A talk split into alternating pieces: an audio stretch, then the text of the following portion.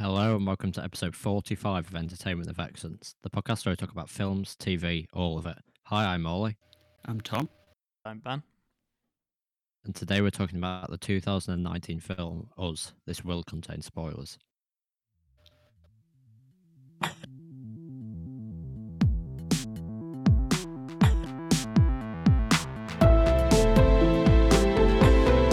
Yeah, that sounds good.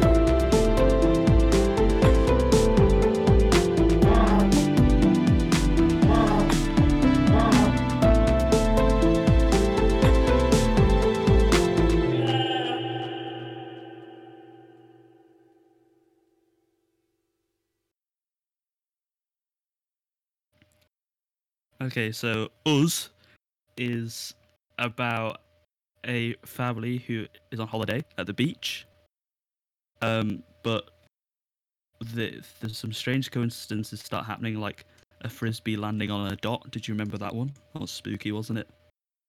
It's Would you say it was spooky. spooky? Yeah. It was way more The- spooky than 1111, which I see like every day. Yeah. um, and then they go home to their house, and then the family sees like themselves standing outside their door, and then the copies of themselves uh, try and murder them, and the family tries to not be murdered. And it gets a bit wacky. We'll probably I don't know how to say about the like ending bits without going into depth. I guess we'll talk about that later. But for now, what you need to know is Yep. doppelgangers that say seem to be like their shadows or something um, are trying to murder them, and they want to not be murdered. so, Could you say double gainers? Oh. what do you think of the premise? Because it feels like, you know, I don't think I've read a Lovecraft story with this premise, but I feel like there could be one, yeah. if that makes sense. It has the vibe. Not like maybe his earlier stuff, not like when he went on to cosmic horror, but um, you know, the earlier things with. There's one where I remember there's definitely a Lovecraft thing where someone realizes they themselves are a monster, but there, I, I could see him writing one where you're being murdered by yourself. Yeah. Um, and it's pretty cool. And one way that they pull it off really well in terms of like the differing performances. So like Lupita Nyong'o is really good at doing like her and her tethered or whatever. They they are completely different. Like as soon as you see one, you're like, oh, okay, boom, easy to easy to distinguish, and not just because of the red jumpsuit, like the the way that they stand or just well obviously talk because they're like they talk Yeah. like that. um, but yeah, I think it was a really good job of being different or distinguishable. I really loved the um the sequence when they first come to the house, and I think that lasts getting them for half an hour with um nothing really. You just kind of follow their perspective for a very long time, and then eventually you cut to sort of the family friends, and he s- starts to reveal that this is kind of happening happening everywhere. Um, but I did really like the performances and Yeah, And two that of the stars first- from Black Panther in this. yeah. and Baku himself. And that first uh, bit where they're being attacked in the house, I remember there's a specific shot where it, the camera was kind of staying low to the ground and then would actually it kind of panned around the house so you could see where all the characters were, and it was just a really nice shot. Which a, a big theme is that the cinematography in this was really good. I thought Yeah, Definitely. very very pretty, very smooth camera movements, um, and y- you could always see like just enough and uh, applause for no shaky cam. I don't know. well done, no shaky cam. Well done, Jordan Peele. yeah. I mean, it, it definitely did a really good job of building suspense, but I think um, one of my main criticisms I probably have, and I've seen this with quite a lot of the reviews, a lot of people say that they were quite disappointed because the trailer looked really promising, but um, I've not actually seen the ex- trailer. the execution of the film didn't really deliver. And I kind of think that this film didn't need to be two hours. I feel like the first section where they're kind of at the beach dragged on a bit.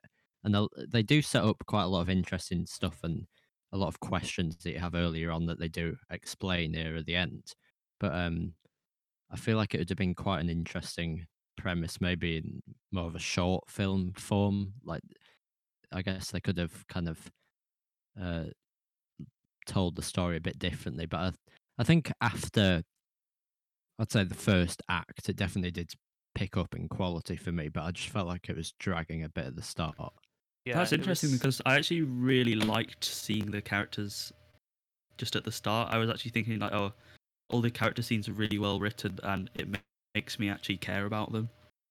Um, I, I get where you're coming from. I felt like actually for me it was a bit in like maybe I think the second act it dragged a bit, but well, it was more like when the family was introduced. I had a feeling of like, how is this going to keep going and be Yeah. interesting? But then it did. So when they when it when they first came, I was like, this would work more as a short film. But then it worked as a film, and I was pleasantly surprised. Yeah, if I that think makes sense. I think it just didn't really drag in the second act for me, just because there was a lot more tension established. Whereas the first act, like, there's a lot of questions you have about the characters, but a- a lot of the dialogue was well, it was quite, it was designed to be quite cheesy, where you have like the dad dabbing at the start and stuff like that. Yeah, But um, which I did enjoy, but it it just you enjoyed the felt like dab. well, How yeah. much would you rate Well, the dab? four out Oh. of eight. what? Okay. sure. Uh, Um. Tom, could you just like leave and join again because you're like blurbling a lot? Oh no. Technical difficulties. Ooh, that is creamy. nice. Yeah. Um, Uh, I thought the yeah, I kind of get both of your points because I the writing at the start was very good. Character scenes were very well uh, executed. Um, and it did this like good job of making you care about the characters, which you know isn't always easy in like film. You've not like seen them before. You're just thrown into this scenario. Um, but I feel like you could could have cut like five or ten minutes out of it and maybe kept the sort of same impact. Like yeah, as Ollie said, like some of the bits on the beach, uh, just drag. Um, and like, and there was some like clever.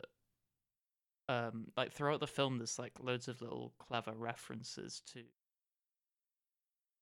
twist at the end, but um, like there was one on the beach, for example, but uh,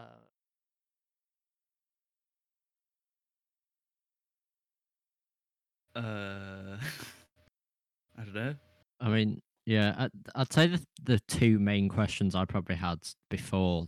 I think the twist definitely did a great job of explaining a lot of it, but I was thinking when the doppelgangers appear, first of all, you sort of understood their motivation because there's that really impactful speech where she's talking about them being the shadows and they're kind of having to they've sort sort of got the worst version of everything but you don't really understand like the end goal like what are they trying to achieve but that sort of becomes more clear as it goes on. And then the second thing i was thinking is how come if everybody has a doppelganger which you start to quickly realize then how come the main character the mom is the only person that's ever seen theirs but then they also do explain that. Yeah, They do. Um, yeah That that speech I would say was good, but when it started off with "Once upon a time" in that voice, I did laugh. yeah Once upon a oh. time, there was a girl.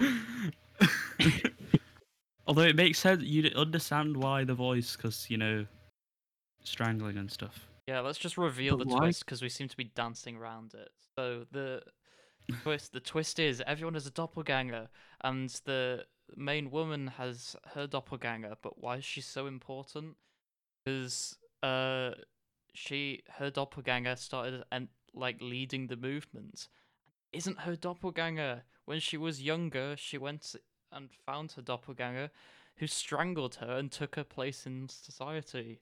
So, uh, that's why she has the hoarse voice because she was strangled and hadn't spoken to anyone for like 20 years. And that's why when the uh the girl came back from well the doppelganger came back from the house of mirrors she couldn't talk because she didn't know how to damn Yeah. uh This I, I know you. the that twist actually works really well with some of the, the themes that Jordan Peele was going for. Yeah. in the script. So one of the things that he made very clear was about like um th- the system that like America works and how and how he feels about privilege. Because you know Jordan Peele himself says that you know he's born in a middle class household. He was quite privileged but um he has like this fear of that if someone is privileged that means someone else uh like has had something taken away from them so it's kind of that thing of um like if if you're given something that means someone else has lost that thing if you know what i mean. So it's kind of about um the separation in the upper and lower classes in america. And obviously that this twist shows that someone like uh rising up to like a higher class say it leads to other people being plunged into poverty and things like that. So I think that was part of the twist was about how, um, you know, all it, it wanted to say the thing with the doppelganger is to say that there's like a separation between like you know the privileged and the non-privileged, and then the the twist bit of the swapping shows that if you gain privilege, then is could you actually be uh, making someone else's life worse. Uh, so I think that really comes across quite well in this script. Yeah, because I mean, there's loads of different interpretations of the sort of the themes that he's trying to bring across, but I think the the stuff about that privilege and kind of the exploitation of other people that have to suffer suffer as a result, I guess, of these. Well, I've seen some stuff that goes on about the theme park kind of being quite central to ideas about society and kind of capitalism because it um it kind of shows that difference between the fact that these people are just blindly um enjoying the this without really thinking of the repercussions. So i think that the way that he was able to explore this you know with a lot of the horror aspects and things was quite nuanced and you know like quite subversive Yeah, because I know that Jordan Peele does like to, you know, put in political commentary and stuff into his films. I mean, he he only has like two of this horror style, and I've not actually seen Get Out, but I know that I know that Get Out is about race relations. I know that much.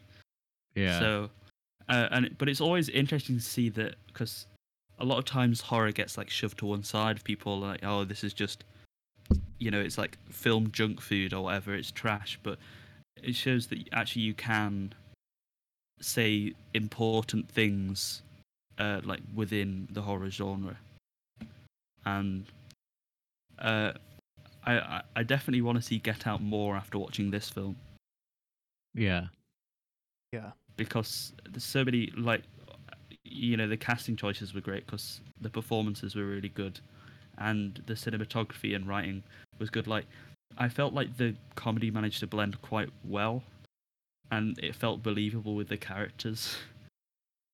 I Yeah. don't i don't know and i know a lot of people disagree but i mean the i don't know i, was, I think it kind of made sense when um when zora was like no i get to drive because i've got the highest kill count I don't know. I did like those bits. Yeah. Because I feel like, um, as you're saying about that kind of prejudgment a lot of people have uh, regarding horror, I guess that, well, it wasn't really really reliant on kind of jump scares and stuff like that. It was a lot of building tension and also quite a lot of kind of disturbing shots and characters. Yeah. Um, so I think it definitely dealt with a lot of the themes and ideas in a very unique way. Yeah, I've heard a lot of people say that it's very like influenced by The Shining.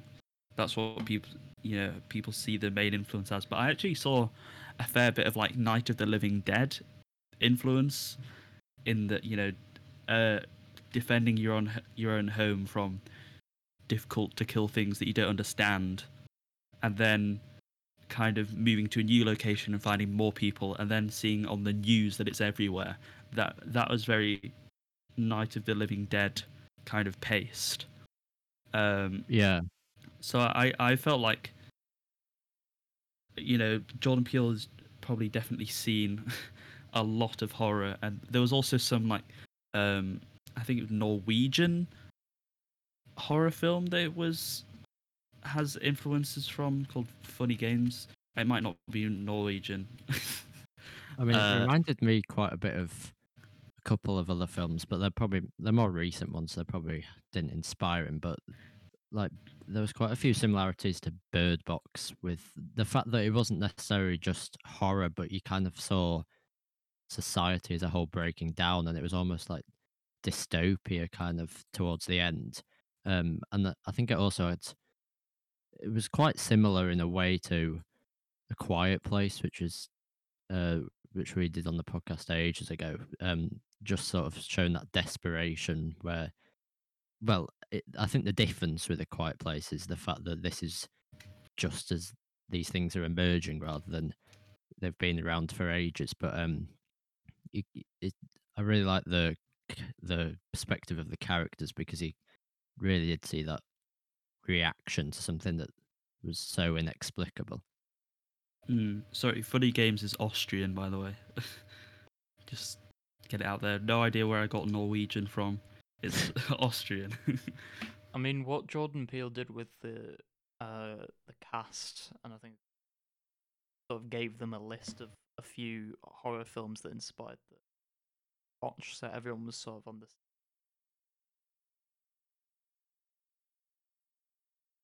Yeah.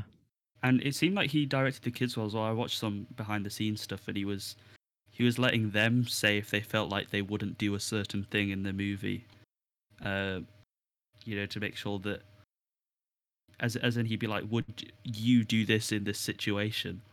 Uh, so he So kind of let everyone have girl would actually a say, talk uh, about it. Yeah. Yeah. and apparently he's really chill. Just a chill dude.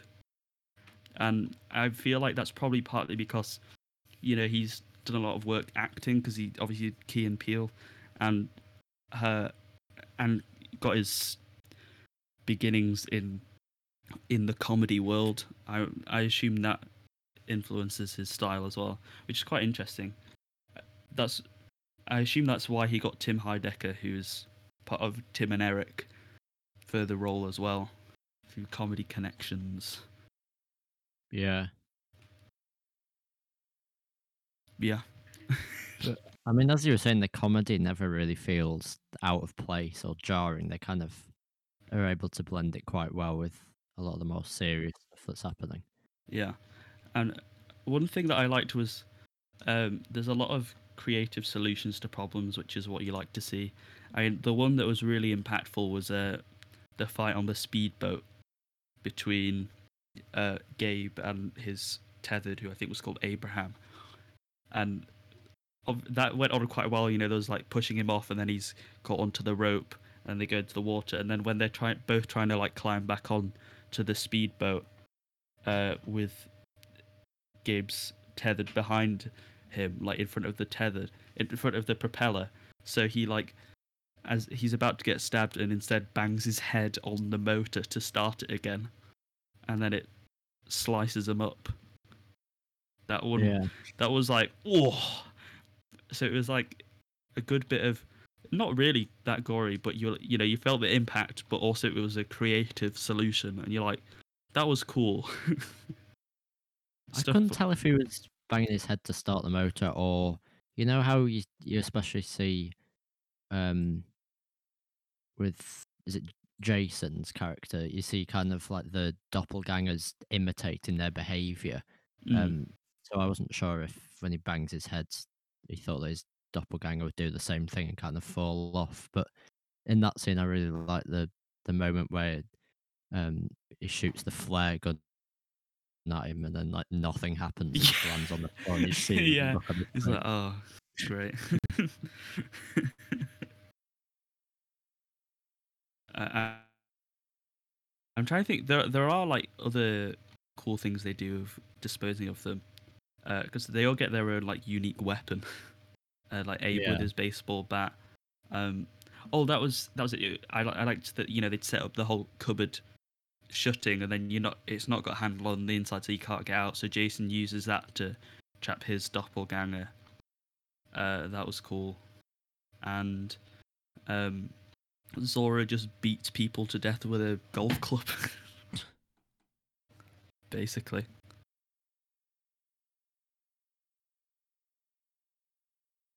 Yeah. so yeah, yeah, yeah. Uh, How did you feel about like the way it built tension? What what do you think was the main way it did it? Because it doesn't just play on, you know, them seeing the doppelgangers. I think it's it's interesting because it's a completely different way to say like Haunting of Hill House did it, where that used a lot of empty space and things you couldn't Yeah. see. It was more kind of a creeping terror of them being followed constantly. I think, or just like the threat of danger. Uh, yeah, so I think it was an interesting, different way of doing it. Uh, more kind of that. That's where you, you get the Shining influence, because you know in the Shining you can always see what's going on, but you still get like this overwhelming feeling of this is wrong.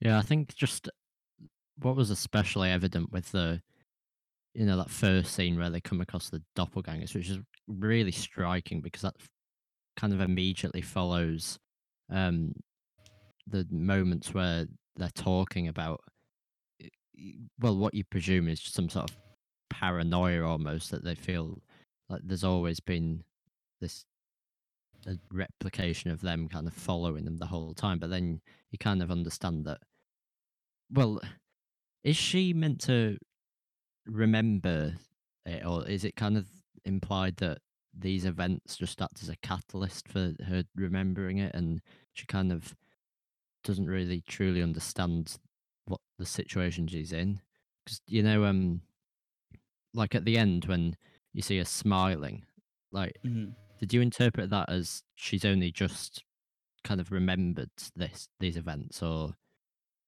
or what No, I, I I just saw it as her that because she knew she'd like trapped the true version of herself, and I assume was worried about revenge because the other tethered couldn't really act by themselves. yeah So I, I assume it was more like she knew that she'd be being chased, and then she could kind of stop worrying from then on. That's yeah that's how I interpreted it. but but in that scene especially um you're just constantly waiting for something to happen and when they kind of each go their separate ways so the dad goes to the boat and then um jason goes to the cupboard and then you see um what's the girl's name again zora Zora, yeah. you see her um, running off, and then a doppelganger's about to chase, and you know that's a really tense scene, especially when she's looking under the car, and then um, that guy comes out and he's like, "Why are you on my car?" And then bet he regrets Yeah. doing that. yeah. What I really appreciated was that as soon as they saw the doppelgangers, they called the police. I was like, I- I feel like this is a horror writer knowing that people are always go like, why didn't they call the police? So he's like, right, they're gonna call the police instantly. How about that? And then I thought it was quite interesting that um, there was quite a bit of stuff like criticizing the police a bit almost because I mean obviously you have the song playing in the background when, and then later Mhm. you kind of see, oh, why? How can the police possibly be on hold? And I mean, it's a bit unreasonable. So this is going on. Well, you don't. The whole They do say the- the they do world, say there's loads of there's too many twins. or Yeah. Whatever.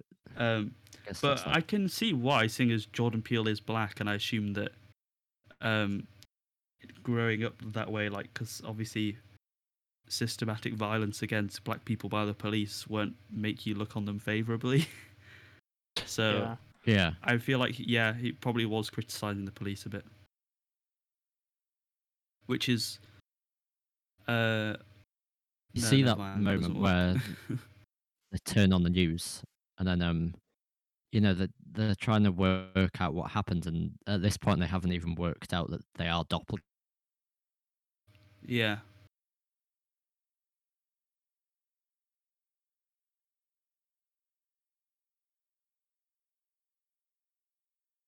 Yeah.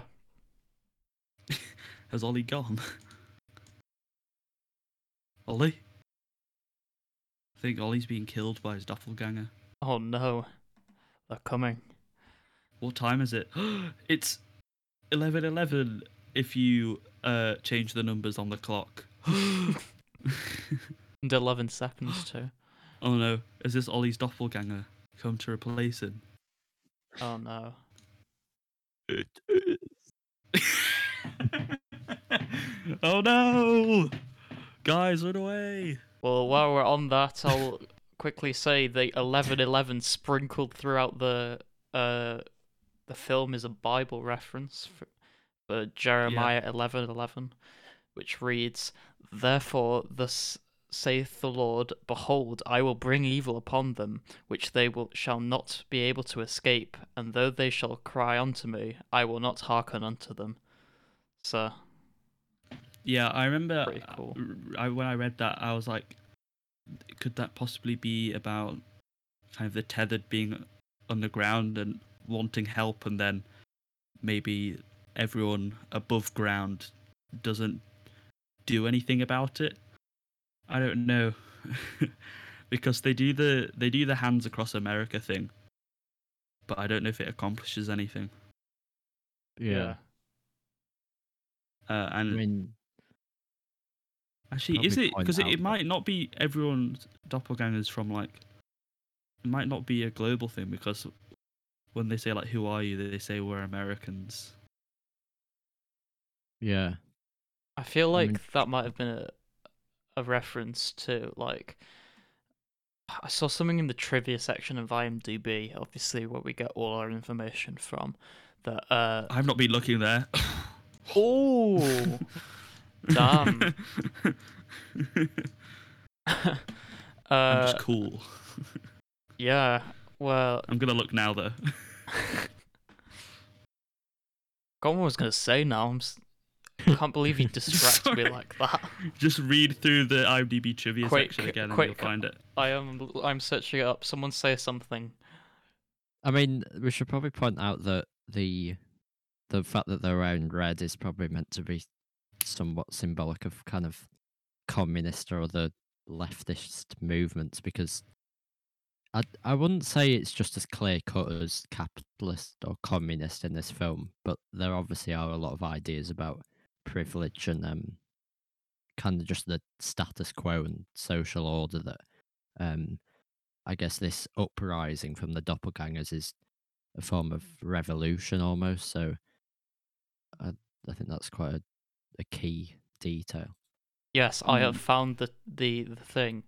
It is picking up on the topic of duality. The title can be interpreted in two ways. Firstly, us as a personal pronoun. Secondly, us as an abbreviation for United States.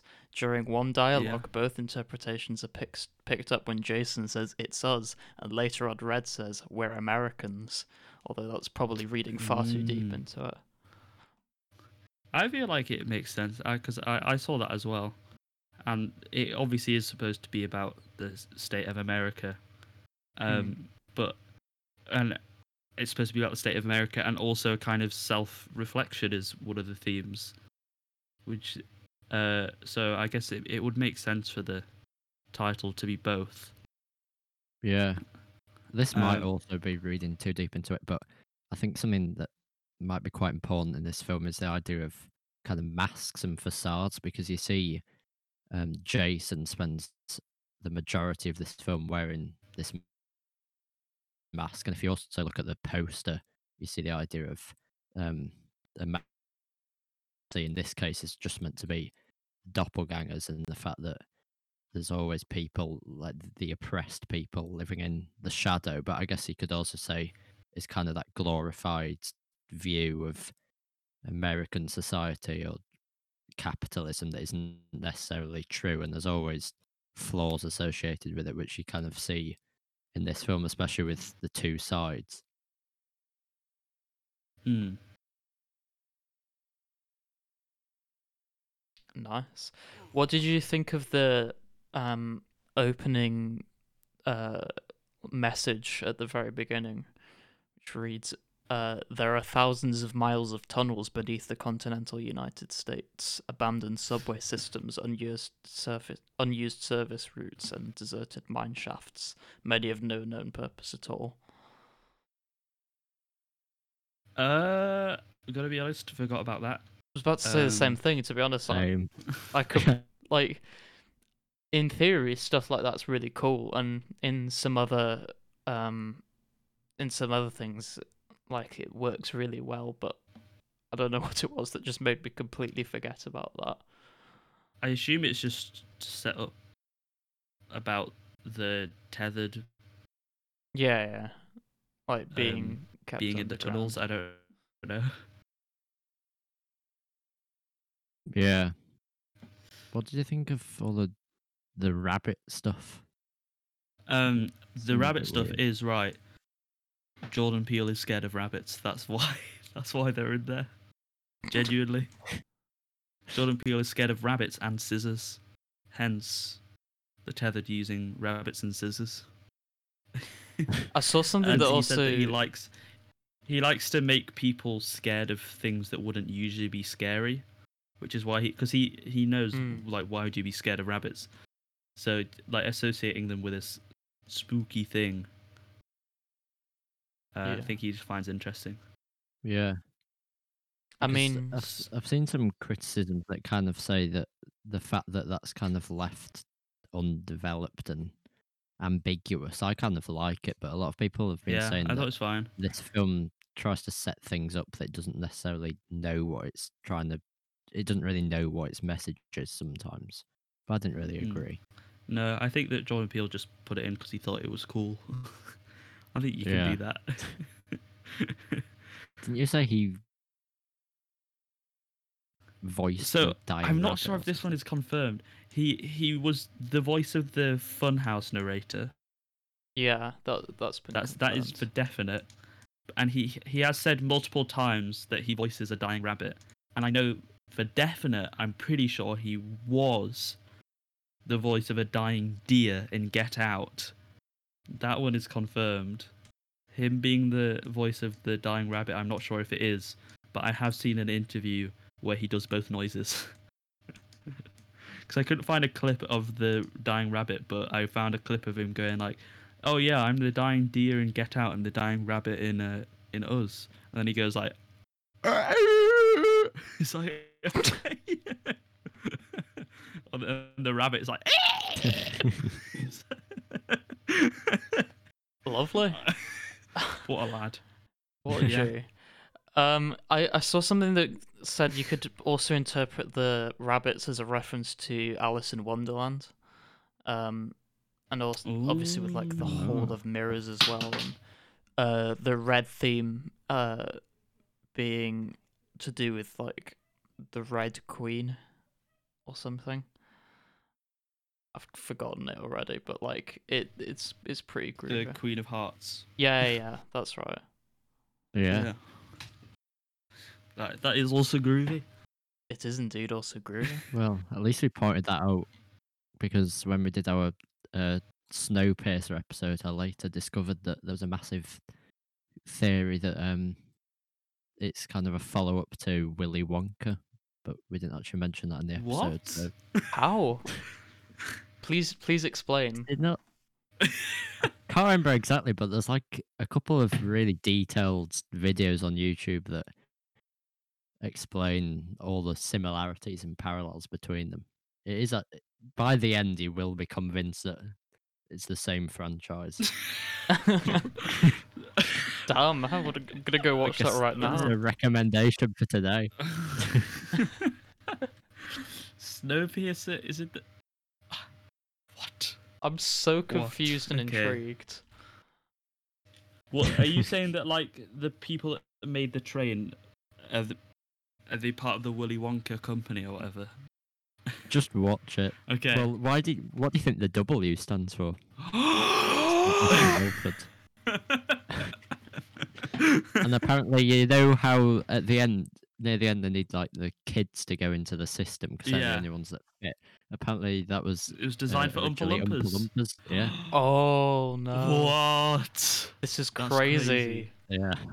So What? So is is us in the same universe as like George's marvelous medicine or something?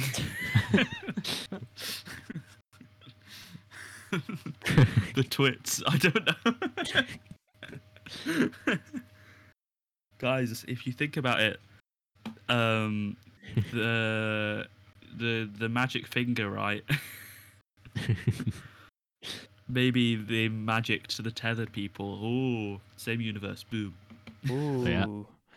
Make Yeah. a video essay.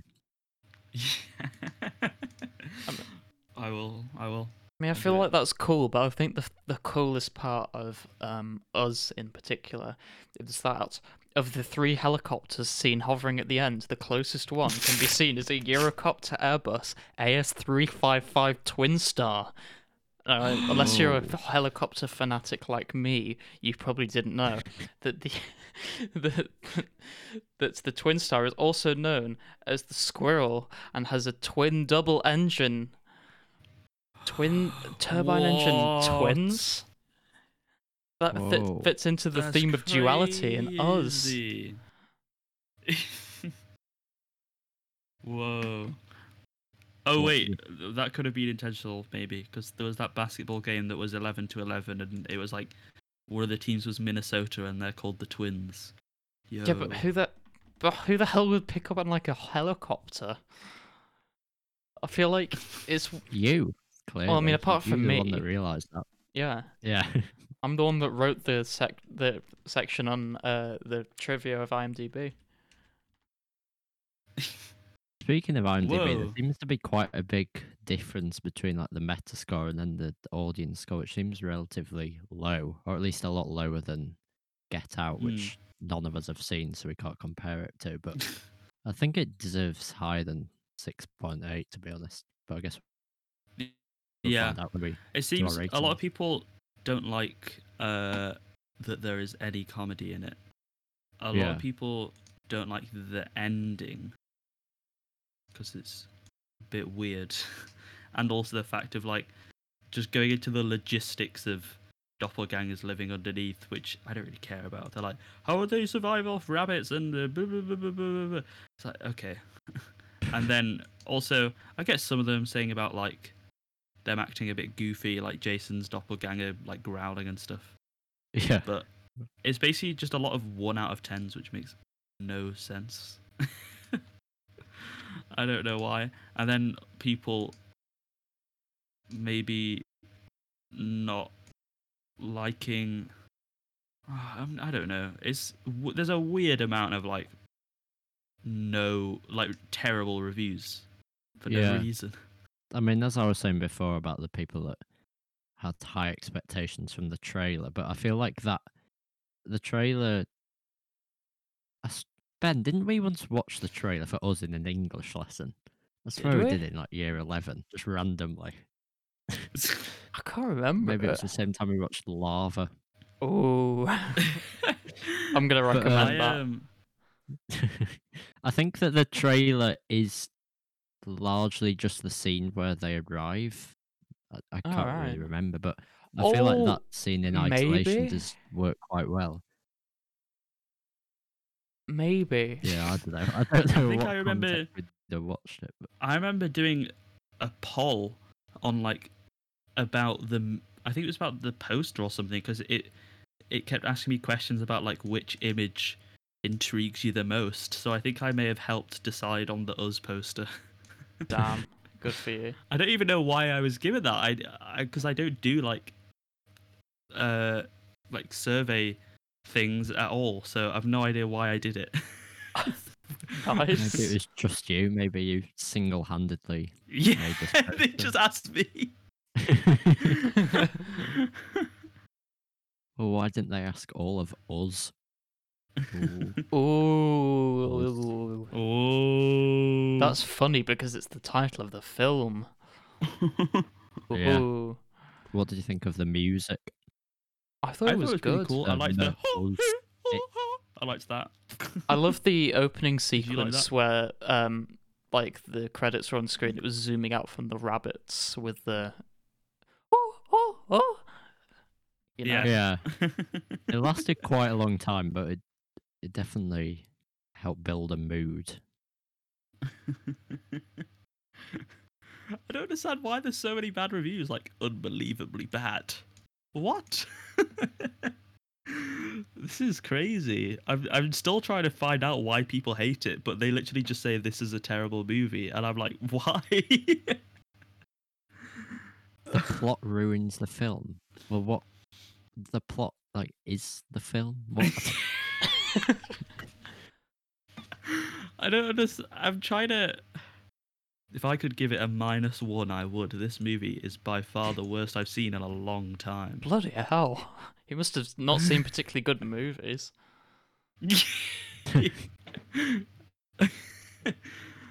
oh, pretentious Maybe- mess. Okay. I think we need to watch Get Out. See, maybe Yeah. people had really high expectations after that, but I don't Yeah. know. I enjoyed it. Absolute garbage. All right. Oh, oh, here we go. Here we go. Uh, that's not because I'm not woke AF. Okay, okay.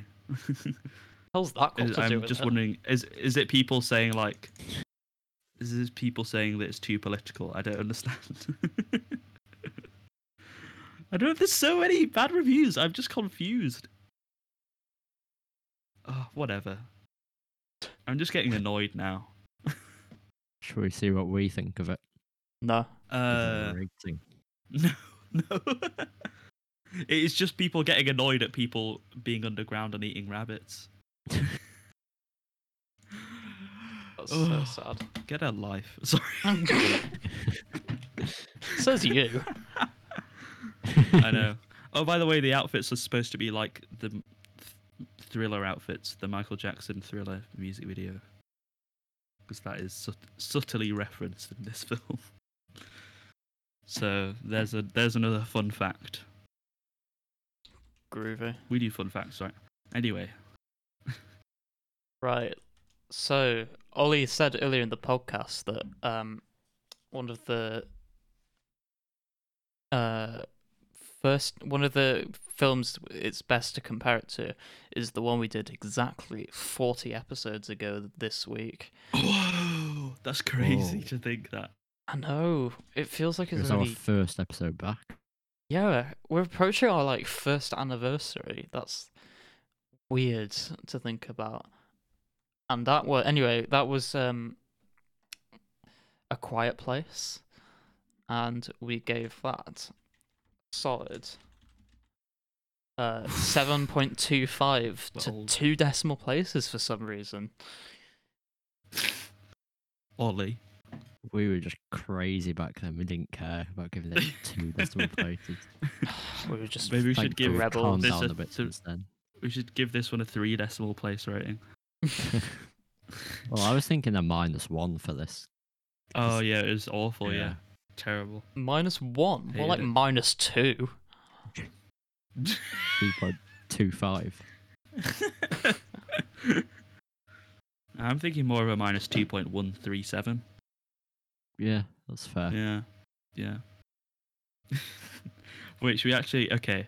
Uh, I'll give a rating. So I think in terms of entertainment value and like suspense, slightly worse than A Quiet Place, but the themes are cooler, so that bumps it up. You Again. it The, the highest, didn't you? I did give it the highest. I I was quite surprised uh, when I checked on. Um, so oh, I'm probably going to give this like a 7.4. Nice. Nice. I Cool. um Yeah. I probably prefer the Quiet Place just a bit, but because I gave it A an Quiet awkward Place was one, above what I gave it. I'm gonna I'll go seven point two, so not that different, but Hmm. Oh, why did I give the Quiet Place the lowest? so different. Hmm. Oh, I did enjoy it. s- Because uh, you're a grouchy old man. Well, you're not wrong. Um. Okay, entertainment value. Um, I think I did enjoy it more than A Quiet Place, but not a huge amount. Uh, themes wise, it was definitely cooler. Um, I'm gonna go seven point one. That's like I thought you were gonna go like a bit higher because you're like, oh yeah, better than a quiet place and themes are better as well. Seven point one, point one more.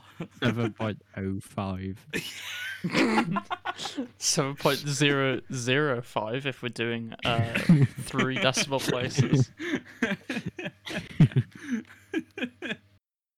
Uh, I'll just say like a lot of the ratings, uh, a lot of the reviews are like kind of are, are like s- stupid. I I do slightly see the point on the comedy somewhat, uh, but I don't th- I don't think it, I'd say it was jarring. I would just say it like tonally was a like a bit of a shift. Um, but it's not unbelievable. Like if you were in a really stressful scenario, like a lot of people would end up like joking about it to like cope. So, uh, you're wrong and we're right. yeah, we're objectively correct. Remember, Yeah. What was your Yeah. rating, Tom? uh, it was seven point four. It's seven point two overall, Ben. Damn. Wait. my my like wait, ratings, it no, always never wait. matters. If you do that to two decimal places. 7.23, All right. Oh no. Seven point two three. That means on average, a quiet place was. Wait, what? Ye- What's a quiet place? Right, seven add seven point five add seven point two five. Yeah, that, you've definitely got the average right for that one. Yeah. It's so sad. A quiet place is higher. Yeah. Yeah. Wait, how? okay, I'm not even gonna question it. Let's just move on. Tom and I both gave it lower than Yeah. Nice. Cool. Um, kind of zoned out a little bit. Right. Anyway, we have a submission spotlight section that no one ever sends anything into. So please send something in. Thank you. Next. so you need to do your ad read again like last week. Oh man, I don't know if I could do it again. Last week was perfect. So, we run a submission spotlight section in our podcast, which is where we showcase works from uh, talented creators who ranging from uh, written works to uh, music to short films. We've done stuff like uh, the 911 call, a short film, and the couple of songs from the country band Crow Buntry. Uh, big up Crow Buntry Big Uh, up Crow Buntry. Uh, on, previously on the podcast. So if you would like to have your work reviewed by three people who are objectively right, then you can send. Send us a link via the contact form on our website or DM us on Instagram or Twitter, which are both at ERV Podcast, or leave a link somewhere because we're desperate at this point. We'll find it. Thank you for listening. All right, see ya. Wait, no, no, no, no, no, no, no, no, no, no, no. Simmer down. Simmer down. It's time for recommendations. Is time it? for- We have recommendations. Ollie recommendations singing the this jingle week. no one's ever heard. What jingle? right, recommendations. Who wants to go first? Trick question, me. You've gone first. at- Yeah. The last four episodes. This is like your section where you like shine because you just have always have so many. so a couple of weeks ago, King Gizzard released a new album, and I forgot to talk about it. It's Sorry, so King sad. Gizzard and the Lizard Wizard is their full full I Can't name. believe you'd forget the lizard they- wizard. and this album is LW, the second half of KG, and the third volume of Microtonal Tunings albums. uh, I hope you can remember all that. But yeah, LW, it's got some bangers. It starts off really strong. Um, it's got like microtonal jazz funk uh, songs. Static Electricity is an absolute bop. Um, it's got it's got like the the final song is a really long doom metal track and it's my favorite thing on the album. It's just like really heavy riffs and also weird time signatures like 11-8 and stuff just because they do what they want. Um and you know they're they're still talking about climate change and stuff like that. Don't worry. And and even now on the songs with like supreme ascendancy it seems to be about rich people getting away with stuff so some cool lyrics, although you know usually they don't always go too in depth. King Gizzard like like repetition, um, but yeah, it's just a good album to listen to, and the transitions between all the tracks are very smooth and cool. Cool. Listen to King Gizzard and the Lizard Wizard, please. nice. Well, surprisingly, I also have a recommendation this week. Nice. Sticking Ben, do you to, have a recommendation to do with music? Sticking on the theme of music. you did not tell me about this beforehand. No, I did not, You and we definitely, didn't, didn't agree that I'd do this.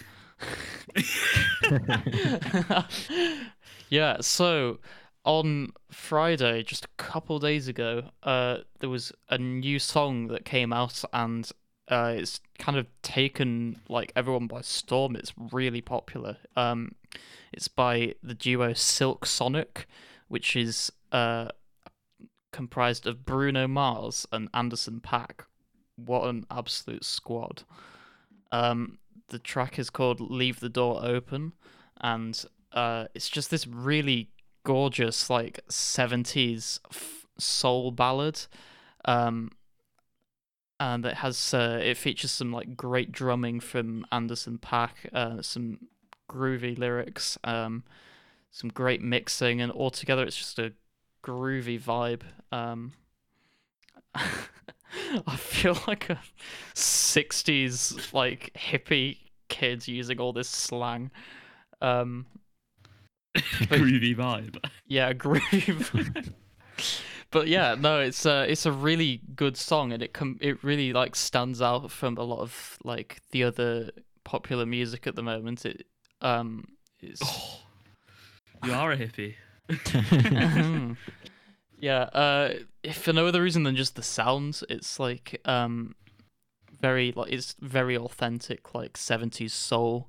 Um, some great lyrics on it.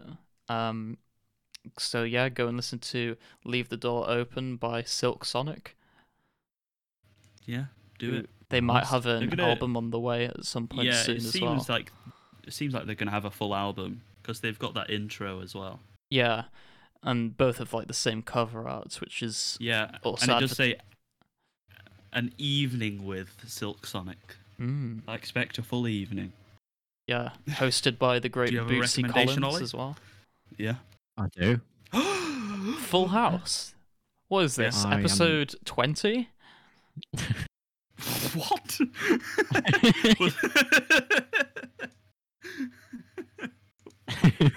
okay. Is that some sort of what was that? Twenty. Is that a reference? I don't know. It's just like we never have full houses. But why We've got to check 20? what twenty is now. What? It was It was Kangaroo Jack. Kangaroo Jack. Wait, Now I think about it, I feel like that's even more stupid. Because didn't we just like leave recommendations? Because none of us like no, could be we bothered. recommended No, we Birdemic, I think. Oh yeah. Um, but we what? We'd already done Birdemic.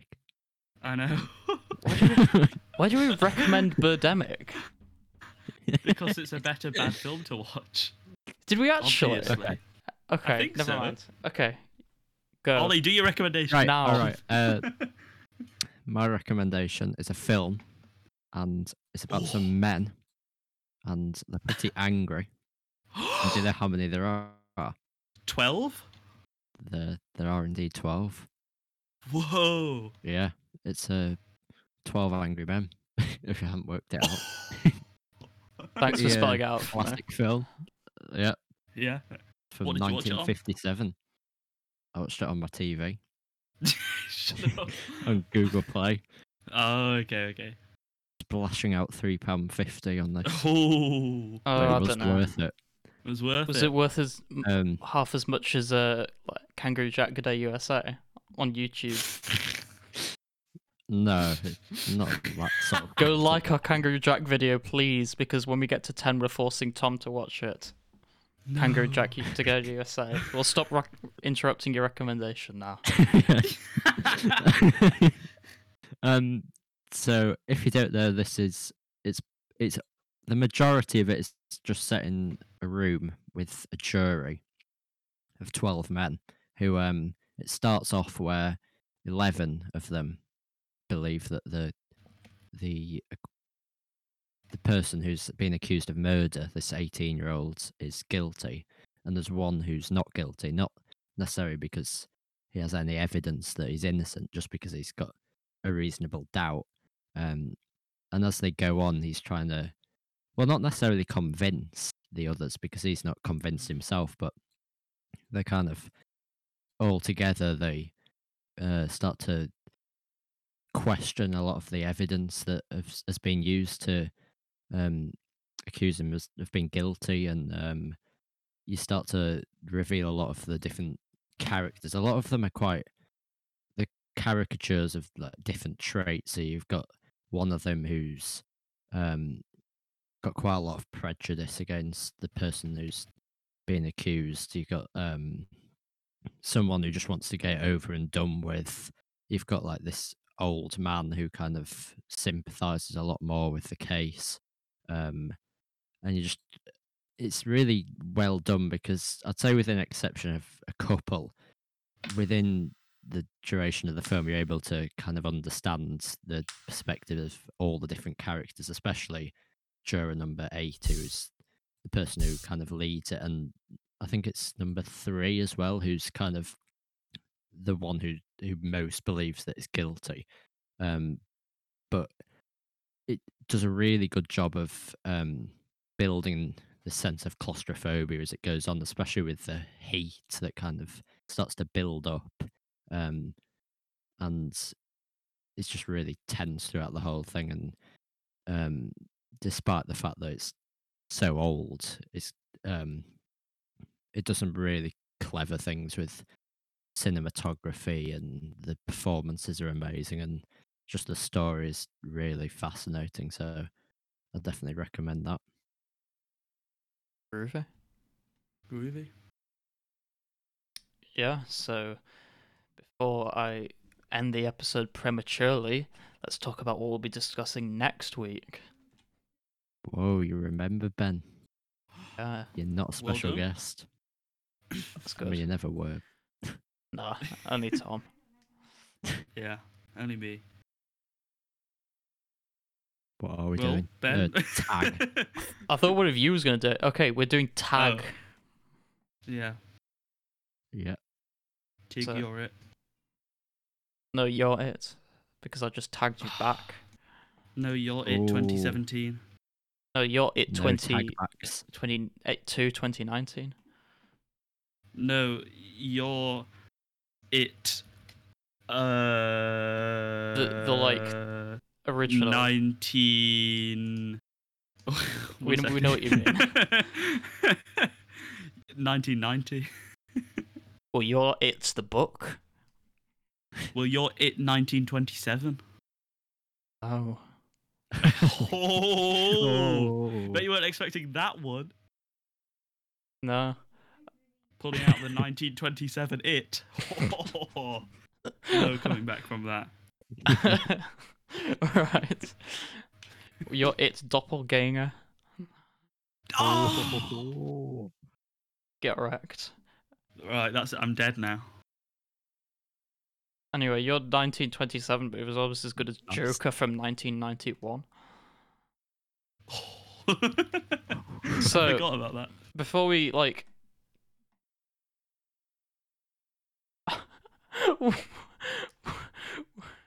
A- a s- what have you put in episode 45 chat?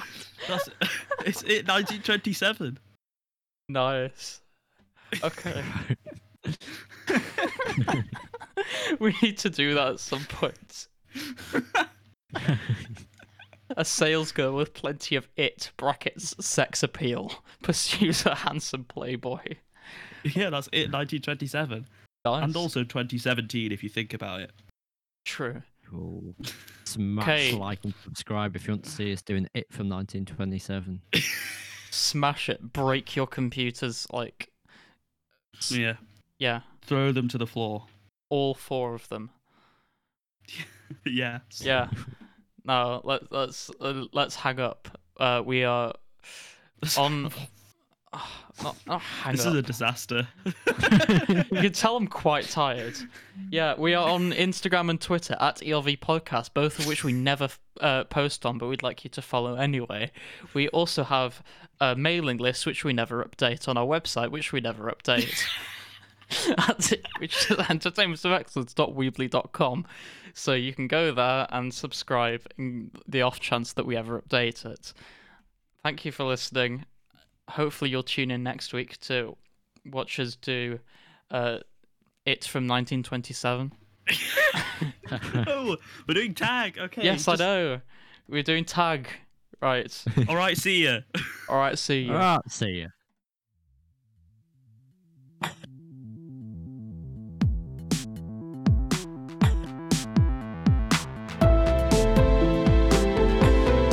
Yeah, that's it.